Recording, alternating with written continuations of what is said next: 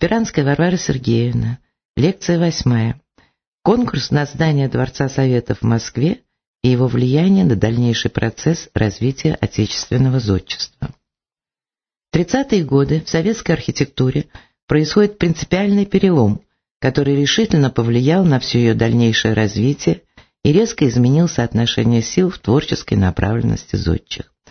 Сегодняшнее занятие мы посвятим одному из наиболее важных и противоречивых периодов в истории отечественной архитектуры. Этот период непосредственно связан с конкурсом проектов на здание Дворца Советов в Москве и последующей за ним практикой строительства. У нас уже была реальная возможность на примере художественного процесса 20-х годов убедиться в том, что переломными моментами в развитии архитектуры часто становятся конкурсы на значительные сооружения. Их результативная сторона открывает для зодчества новые горизонты. В новейшей истории мировой архитектуры тому множество примеров.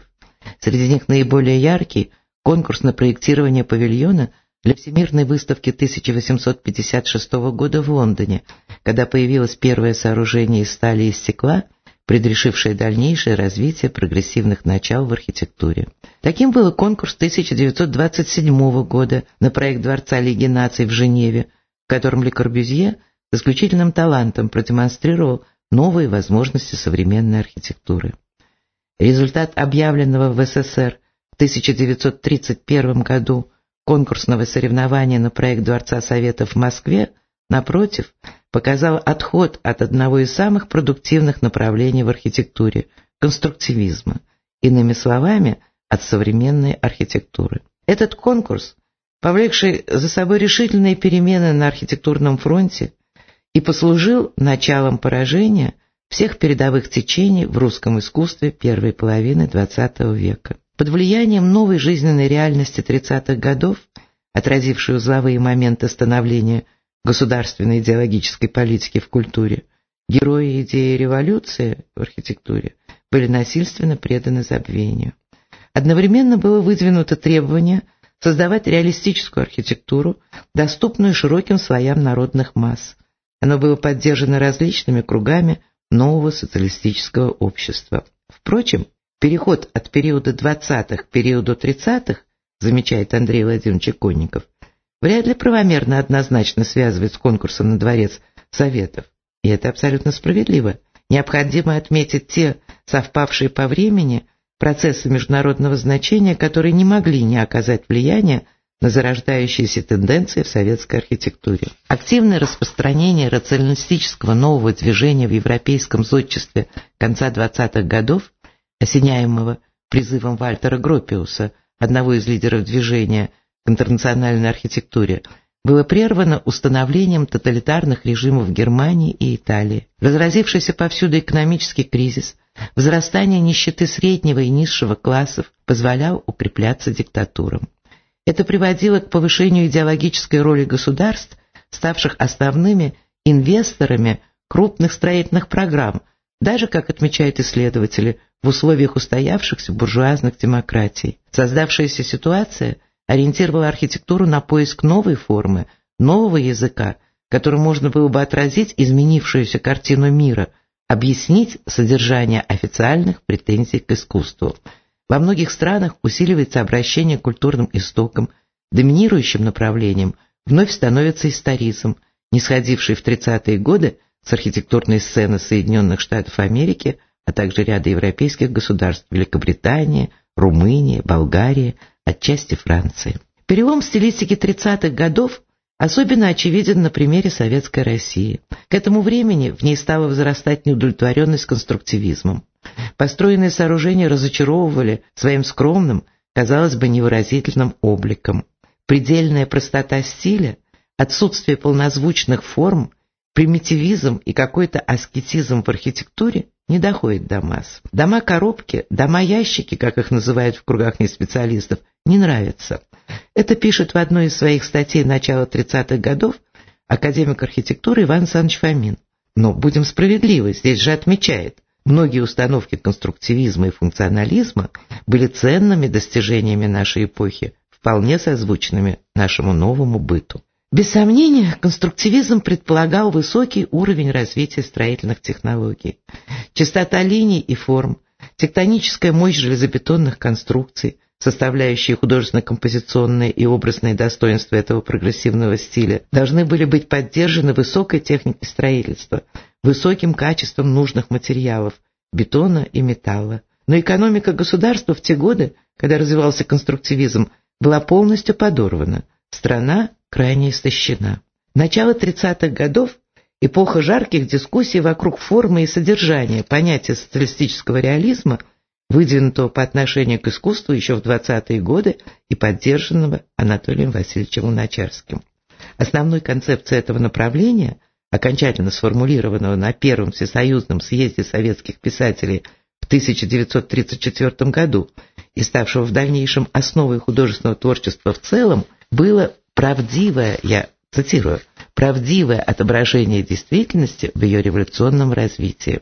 Несколько позже метод социалистического реализма, подразумевавший развитие гуманистических и реалистических традиций предшествующего искусства на основе социалистического содержания, это тоже была цитата, определяет магистральную линию и в области архитектуры.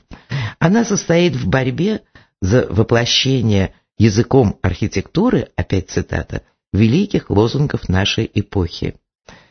Конкурс на здание Дворца Советов явился тем событием, который дал импульс развитию этим тенденциям. Дворец Советов было решено возвести на левом берегу Москвы-реки, недалеко от Кремля, на месте храма Христа Спасителя, построенного по проекту Константина Тона в память войны 1812 года. Это было в 1839-1883 годах. В соответствии с принципами утвердившейся в те годы эклектики, храм Христа Спасителя стал кульминацией русско-византийского стиля. В общественном мнении, начиная с середины XIX и вплоть до 30-х годов XX века, архитектура Тона считалась проводником официальной линии в зодчестве.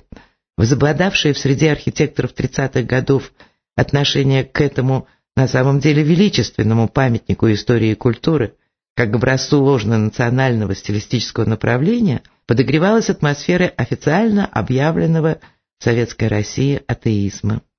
Стечение этих с позиции сегодняшних взглядов трагических обстоятельств позволили свершиться акту вандализма. В 1931 году храм Христа Спасителя был снесен. В том же 1931 году была объявлена конкурсная программа Дворца Советов, создан Совет строительства. В конкурсе приняли участие представители почти всех творческих направлений того времени в архитектуре, конструктивизма, организации «Основа», «ВОПРа», «АРУ» и других. Одновременно было созвано постоянное архитектурно-строительное совещание. В него – Помимо партийных руководителей входили деятели культуры и искусства 20-30-х годов Горький, Грабарь, Луначарский, Станиславский, Мейерхольд, другие. С 1931 по 1933 год было проведено четыре тура конкурса. Постановление Совета строительства от 28 февраля 1932 года, которое послужило уточнением программы конкурса, гласило «Монументальность, простота, цельность и изящество архитектурного оформления Дворца Советов должны отражать величие нашей стройки. Это не парламент, не храм, не фабричный корпус. Желательно дать зданию завершающее возглавление и вместе с тем избежать храмовых мотивов. Приведенный текст и дальнейшие правительственные указания свидетельствуют, Дворец Советов должен был превзойти все самые высокие здания в мире.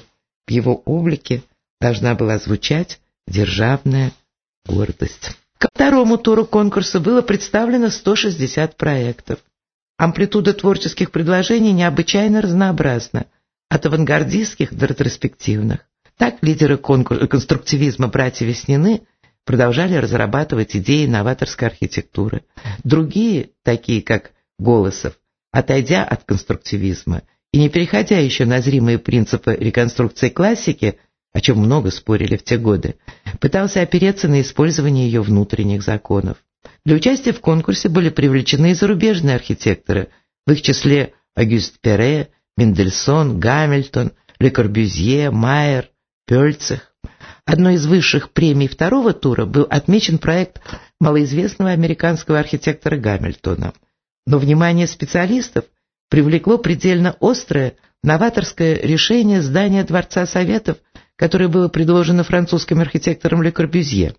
Последовательный функционалист Ле Корбюзье представил проект, принципиально отличавшийся от всего, что создавалось в архитектуре прежде. Новизну композиционного замысла определил вынесенный наружу пространственный каркас сооружения. К мощным несущим конструкциям были подвешены прозрачные объемы залов. Применение обнаженного конструктивного скелета, превращение инженерной формы в элемент архитектурной композиции сближают этот замысел с программными работами Татлина, Веснина, Леонидова, как мы знаем, архитектурными манифестами русского конструктивизма. Отклоненный членами жюри проект Ле Корбюзье, воспринятый как, я цитирую, отрицающий художественную идеологическую значимость архитектуры, только подчеркнул наметившийся на конкурсе коренной перелом направленности советского зодчества. Его и продемонстрировал проект классика советской архитектуры Желтовского, решенный преимущественно в античных формах. Он был отмечен второй премией – Первое же присуждается Борису Михайловичу Иофану. Именно на работе Иофана, которая представляла собой развернутую пространственную композицию с доминирующим в ней высотным объемом, завершающимся небольшой скульптурной фигурой, стоит остановить наше внимание – и не только потому, что впоследствии она легла в основу окончательной разработки проекта, но и потому, что в достаточно эклектичной, сочетающей в себе элементы конструктивизма и неоклассицизма композиции Иофана проявились черты нового для того времени стиля ар-деко. Это явление требует особого комментария, так как широко распространившийся в межвоенные годы в Европе и США ар-деко оказал несомненное влияние не только на утвержденный к строительству проект, но и на другие монументальные произведения советской архитектуры второй половины 30-х-40-х годов. Заметим, что отечественное зодчество, рассматриваемое нами периода, совсем лишь недавно было включено в круг проблематики этого стилистического направления. Для начала уточним. Зародившись в самом начале XX века, стиль ар-деко проявил себя на международной выставке современных декоративных искусств и промышленности в Париже в 1925 году и достиг расцвета в последнее десятилетие перед Второй мировой войной. В чем заключался его феномен? Главным образом в широте стилевого диапазона, который являл собой синтез модерна, авангарда, неоклассицизма – восточных и архаических искусств. Ардеко нашел выражение в архитектуре, дизайне, живописи, графике, в мире моды, безусловно, декоративно-прикладном искусстве. Ведь ар-деко и переводится с французского языка как декоративное искусство. Использование нем технических достижений и современных материалов, алюминия, нержавеющей стали и прочих, создавало собственную мифологию ар-деко, соединяющую романтику и энергию века машин с рафинированностью эпохи джаза и роскошью развивающейся художественно-промышленной индустрии, которая базировалась на смешении экзотического декора и инновационных технологий. В архитектуре для этого стиля характерно сочетание четкой конструктивной основы, идущей от современного авангарда, и декоративных приемов оформления фасадов.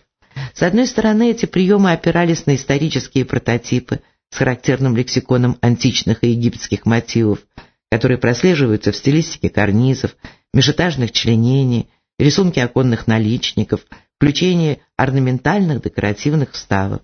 С другой – на монументальность, симметрию, четкость пропорций классики. Эпоху ар-деко часто называют эпохой последнего большого стиля, ибо стиль этот был вызван к жизни потребностями архитектуры высокого звучания в городской среде, которая достигалась превалированием крупного масштаба, вертикальностью, четким ритмом, единением с пластическими искусствами, живописью и монументальной скульптурой. Мы возвращаемся к истории конкурсной борьбы за окончательный результат творческого соревнования на проект здания Дворца Советов, не затухавший в течение трех лет. На последующих далее двух турах конкурса фаворитами становятся два проекта. Вновь Иофана, представившего единый объем с мощным основанием, стилобатом, на котором возвышалась широкая, с определенно обозначенным стремлением к вертикали, цилиндрическая башня, а также проект Щукоя Гельфрейха с артистичным использованием могучего арсенала средств неоклассицизма. Жюри конкурса с одобрения членов правительства принимает решение объединить усилия творческих коллективов этих архитекторов. Кроме того, верхнюю часть здания Дворца Советов рекомендовано было завершить фигурой Ленина. Так появился новый, трудно разрешимый прием в области архитектуры – сооружение здания пьедестала. Прием, возникший как подтверждение первичности образного начала в архитектурном формообразовании. В результате работы Иофана Щукой и Гельфрейха была создана стройная, динамическая композиция из нескольких ярусов, сужающихся кверху, цилиндрических объемов, равномерно расчлененных вертикальными пилонами, близкими по рисунку к стилистике ар-деко. Каждый ярус здания был акцентирован монументально-декоративными скульптурными группами. Высота сооружения должна была достичь 417 метров, на 2 метра выше самого знаменитого в те годы небоскреба Empire Building в Нью-Йорке. Фигуру Ленина, определенную проектом в 75 метров, по предложению скульптора Меркурова – который должен был ее исполнить, решено было довести до 100 метров. Заметим, что скульптурная группа, созданная Мухиной для павильона СССР в Париже, имела высоту 24 метра, а статуя свободы в Нью-Йорке – 46. Реализация конструктивной основы сооружения, сборного стального каркаса, представила значительные трудности. Строительные технологии, как мы уже отмечали, в те годы находились на крайне низком уровне. Вместе с тем, возведение Дворца Советов – содействовало началу развития в этой области отдельных отечественных отраслей промышленности, начиная с производства стальных конструкций до создания мастерских по отделочным материалам, изготовлению мозаики, декоративного стекла и прочих. Начатая в 1937 году работа была прервана войной.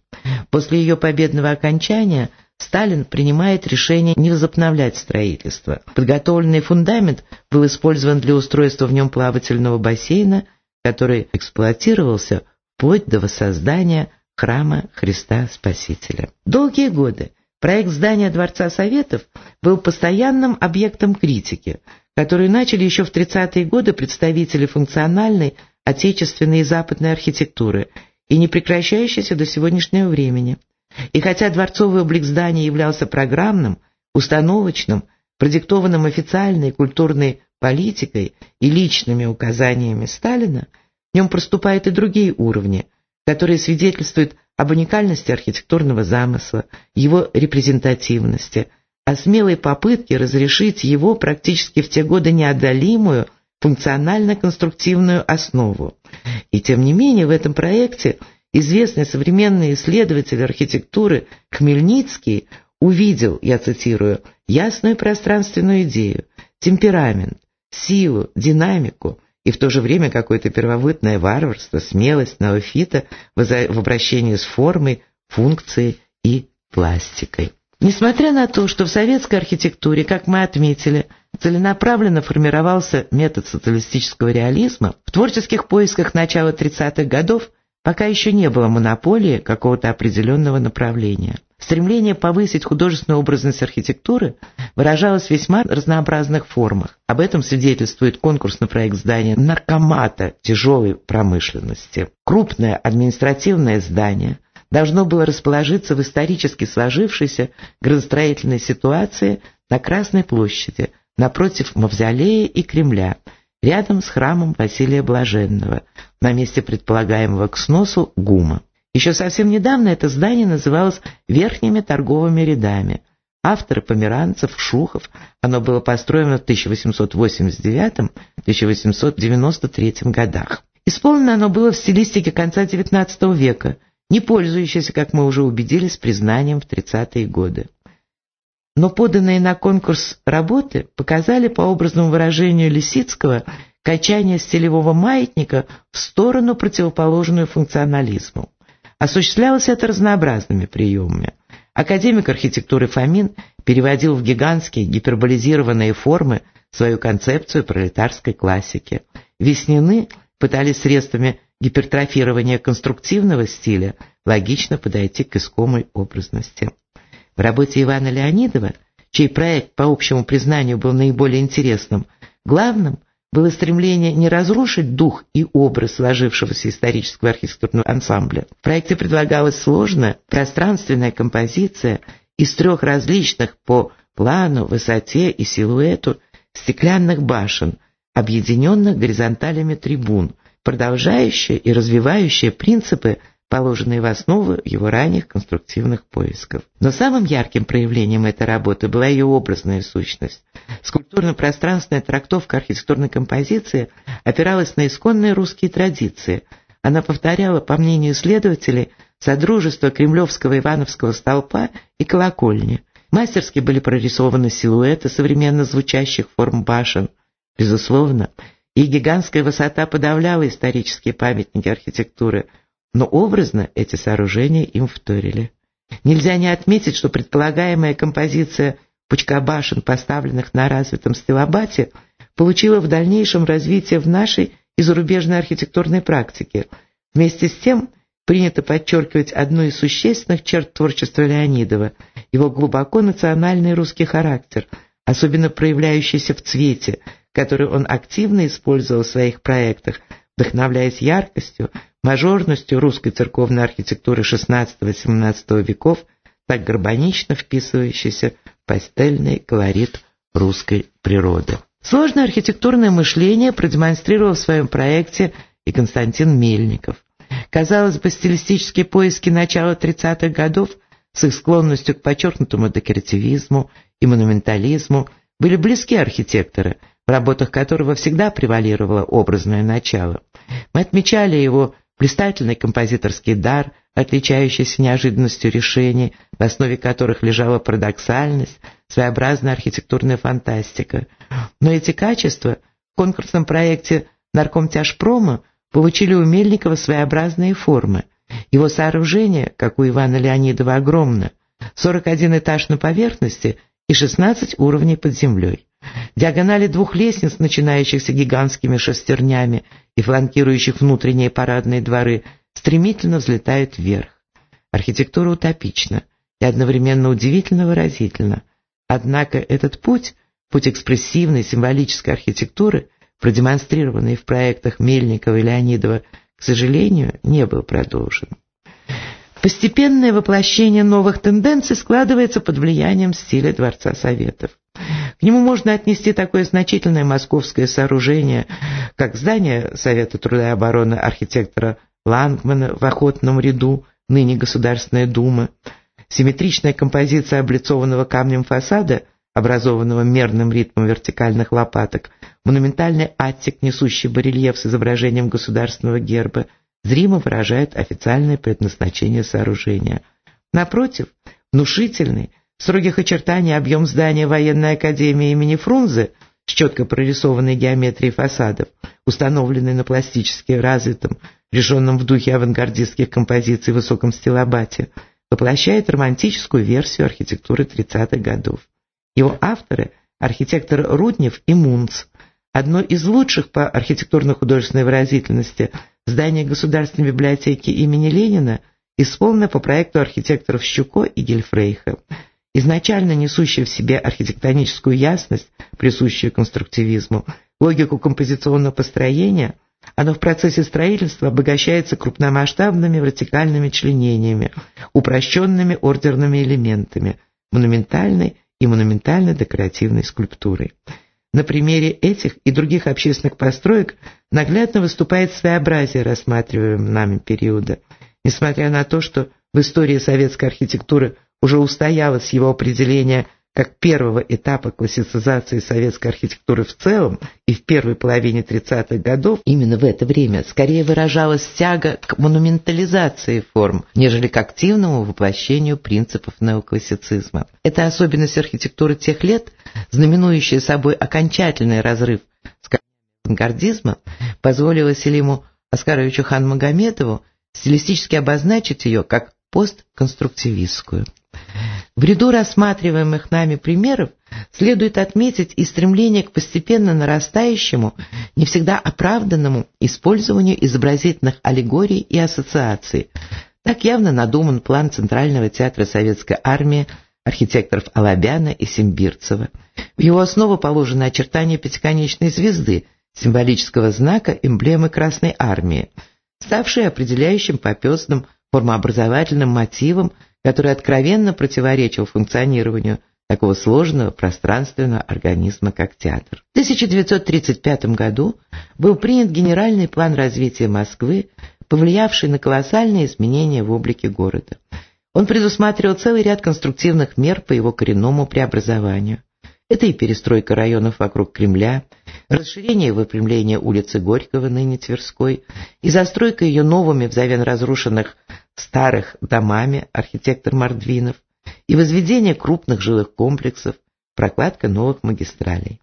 Однако обратимся к мнению специалистов, выражающих озабоченность весомыми потерями в исторически сложившейся городской среде Москвы, которые произошли в угоду формирования новой советской метрополии. Слово архитектору Борису Бархину. Цитирую. Решение о реализации генерального плана развития Москвы привело к невосполнимой утрате ценных религиозных памятников, таких как храм Христа Спасителя, прекрасные храмы на Петровке и у Никольских ворот, церковь и монастырь на Пушкинской площади, Новоспасский монастырь, а также к уничтожению замечательных памятников истории или культуры, какими были стена Китай-города, Сухаревская башня и ряд других сооружений. Сносы, добавим замечания Иконникова, позволяли с минимальными усилиями обеспечить изменение среды удаление от прошлого и движение к будущему. Первый, довольно короткий этап нового отношения к архитектуре перешел во второй этап, ограниченный концом 30-х, началом 40-х годов. Одни архитекторы, только что работавшие на гребне мировой архитектурной мысли, такие как Леонидов, Мельников, были отторгнуты от реальной архитектурной практики. Другие, как Гинзбург, перешли к работам по градостроительному планированию. Большая группа архитекторов повернулась к глубокому освоению классической архитектурной философии. Характерное для творческой направленности отношение к архитектурному наследию как художественному идеалу особенно проявилось в проектной деятельности Ивана Владимировича Желтовского. Успех его дома на Маховой, о котором мы будем говорить в нашей заключительной лекции, был безусловен. Но историзм Желтовского как и неоклассицизм Фомина, не имели пока тенденций к прямому подражанию. И тем не менее, перелом в стилистике был очевиден. Он проявлялся в отношении к наследию, как к догме. Эта тенденция стала получать в те годы все большее и большее развитие, ведь гибкость классицистической схемы позволяла использовать ее арсенал необычайно широко, Например, для национальных вариаций стиля в различных республиках Советского Союза. При этом элементы орденной архитектуры были призваны взаимодействовать с самобытностью, сложившейся в каждой из них, художественной, традиционной, знаковой системы. Одним из наиболее значительных примеров подобного рода становится здание филиала Института марксизма-ленинизма Тбилиси, архитектор Щусев. Применив тектоническую систему классицизма, Щусев – тяготевший к ориентализму, включает в композицию фасадов и интерьеров грузинский орнамент. Удивительные перемены происходят и в области жилищной архитектуры. От создания целостных жилых комплексов 20-х годов с малоэтажной типовой застройкой, вспомним ансамбль тракторной улицы социалистического Ленинграда, перешли к индивидуальному проектированию многоэтажных жилых домов вдоль магистралей, создаваемых по индивидуальным проектам. Эти дома отличались невероятной импозантностью. Их авторы соревновались эрудицией в декорировании фасадов. Именно тогда, по образному выражению одного из исследователей советской архитектуры, на фасадах советских домов читались намеки на Пифагора и Витрувия. На улицах Москвы и других городов раскрывались тайны Андреа Палладио и Филиппа Брунеллески. Безусловно, появлению таких репрезентативных построек, повышению их качества способствовал возросший объем капитальных вложений в строительство, но основывались они на стародавних приемах, присущих архитектуре кирпича и мокрой штукатурки. Но будем объективны. Наряду с практикой индивидуального проектирования рождалось немало прогрессивных начинаний, предвосхитивших массовое строительство первых послевоенных лет. И здесь перед нами встает личность Андрея Константиновича Бурова, необъятная по своей сложности и многогранности. Архитектор, ученый, педагог, писатель. Он прежде работал в конструктивизме, но в 30-е и 40-е годы отдал дань классическому академизму.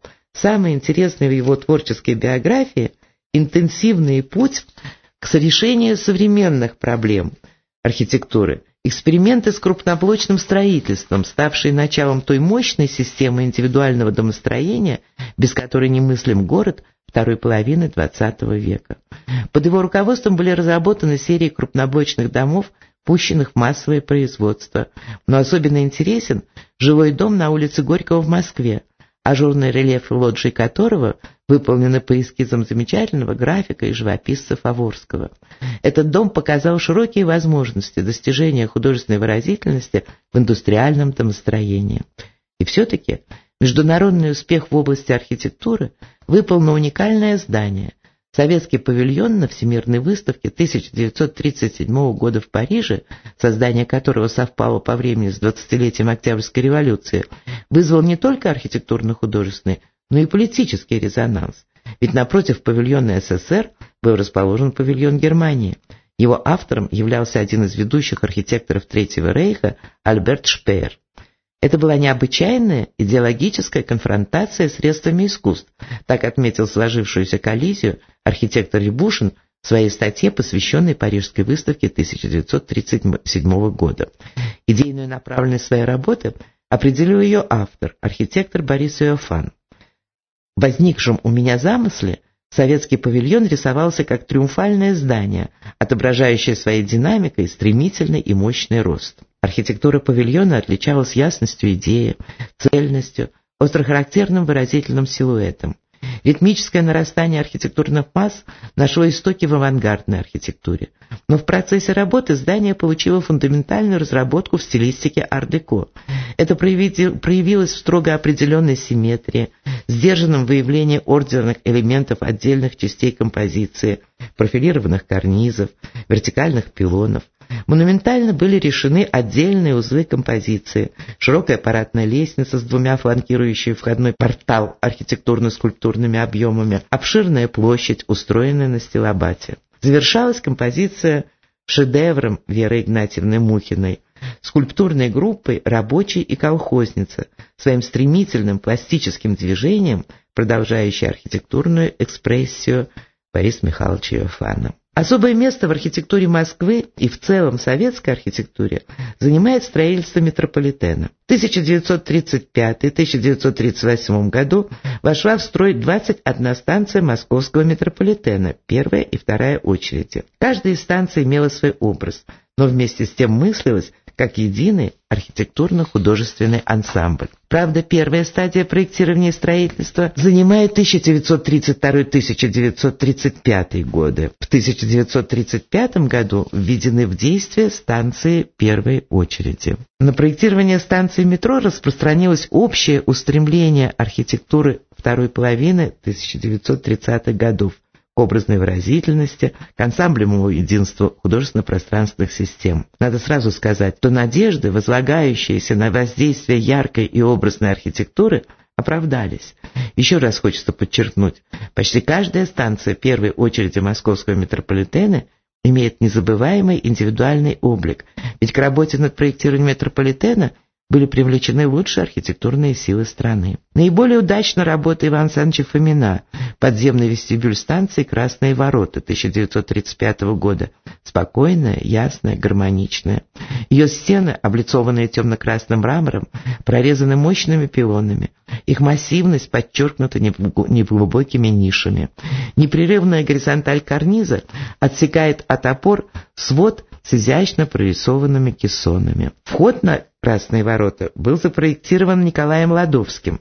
Громадный ступенчатый портал как бы затягивал свою бездну входящих. С одной стороны, автор материализовал своеобразную метафору входа в пещеру, это выражение Андрея Владимировича Иконникова. С другой, эта метафора опирается на стародавние древнерусские традиции проектирования входов, берущие свое начало от романских перспективных порталов. Широкое признание среди станций метрополитена первой очереди получили станции Маяковская и Дворец Советов, ныне Кропоткинская, архитектора Душкина. Сегодня они признаны шедеврами отечественной версии ар-деко. Особенно выразительна станция Маяковская. Ее конструкция, основанная на легких стальных столбах, облицованных нержавеющей рифленой сталью, плавно переходящих в арки коробового свода с мозаичными плафонами, являет торжество пространственной концепции современной архитектуры. Несомненно, тяга к активному привлечению в создании образов подземных зданий – средств изобразительного искусства. И в этой области мы находим, с одной стороны, в высшей степени полноценные, демонстрирующие высокое мастерство в области синтеза искусства и архитектуры примеры. Это станция Площадь Революции архитектора Душкина, скульптора Манзера. С другой – стремление к безудержному украшательству, богатству отделки. Станция метро Киевская, архитектор Чечулин. Особым событием для архитектуры Москвы конца 30-х годов стала всесоюзная сельскохозяйственная выставка, открывшаяся в августе 1939 года. В разнообразных павильонах ее обширного ансамбля проявились особенности народной архитектуры различных национальностей.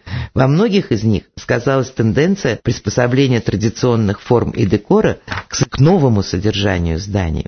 Выставка, создававшаяся в два этапа, в 1939 и 1954 годах отражает стилистические принципы этих периодов, идущих в русле классицизации, но с разной степенью акцентов, сдержанности и величавой монументальности первого и стилизации декоративизма второго. Но вот что интересно.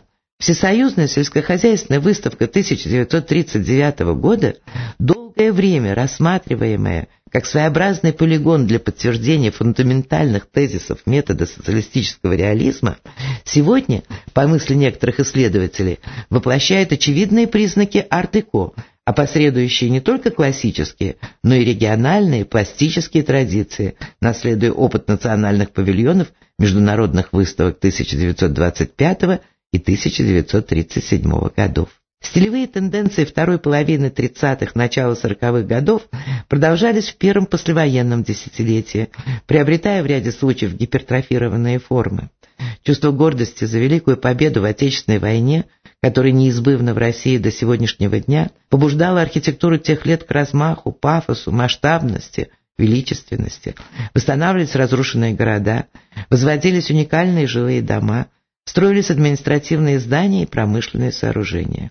Именно здесь пригодились все те атрибуты классицизма, который был блистательно освоен в послевоенные годы. Колоннады, мощные фронтоны, парадные лестницы, монументально-декоративная живопись и скульптура. Интерес к архитектуре 30-50-х годов необыкновенно обострился в наши дни. Именно поэтому – я еще раз хочу подчеркнуть своеобразие момента, о котором мы говорили. Знакомство с конкурсными проектами Дворца Советов показало, что решение проблем стилеобразования неизбежно исходило от господствующей роли образного начала. Всеобщее значение получило содержание образа. Любой архитектурный объект рассматривался как выражение главных идей эпохи. Многие здания переоделись в новые формы. Свойственными флер репрезентативности и известного пафоса получил отклик во всех жанрах архитектуры до и послевоенного времени. Влияние государства на искусство и архитектуру в те годы, сложные годы, было безграничным. Фанатичную веру массы граждан в реальность социалистического идеала необходимо было поддерживать искусством, которое государство использовало в сугубо политических целях. Да, архитектура храмов, дворцов, жилищ – символы, охватывающие всю историю человечества. В них воплощается мировоззрение общества, сложившаяся модель мироустройства на определенном промежутке времени. Не исключительно в этом отношении, в этом смысле и опыт 30-50-х годов. Но считать всю архитектуру этого периода сплошь тоталитарной, не заслуживающей внимательного, творческого к ней отношения и серьезного изучения безрассудно и неправильно. Строительство уникальных общественных зданий, жилья, градостроительные работы, возведение станций метро, крупных выставочных комплексов и, наконец, самое значимое – восстановление разрушенных войной городов – все это неприходящие по значению вехи в рассмотренном нами периоде истории советской архитектуры. И это, отмечает Андрей Владимирович Конников, благодаря внутренним ресурсам самих архитекторов, а не по каким-то внешним причинам. Я позволю себе надеяться, что лучшие памятники этой эпохи Творчество ее мастеров, обладавших незаурядным талантом, высоким профессионализмом, прошедших тернистый, но плодотворный путь как в русле авангардных поисков, так и в условиях переосмысления классики, будут оценены вами по достоинству.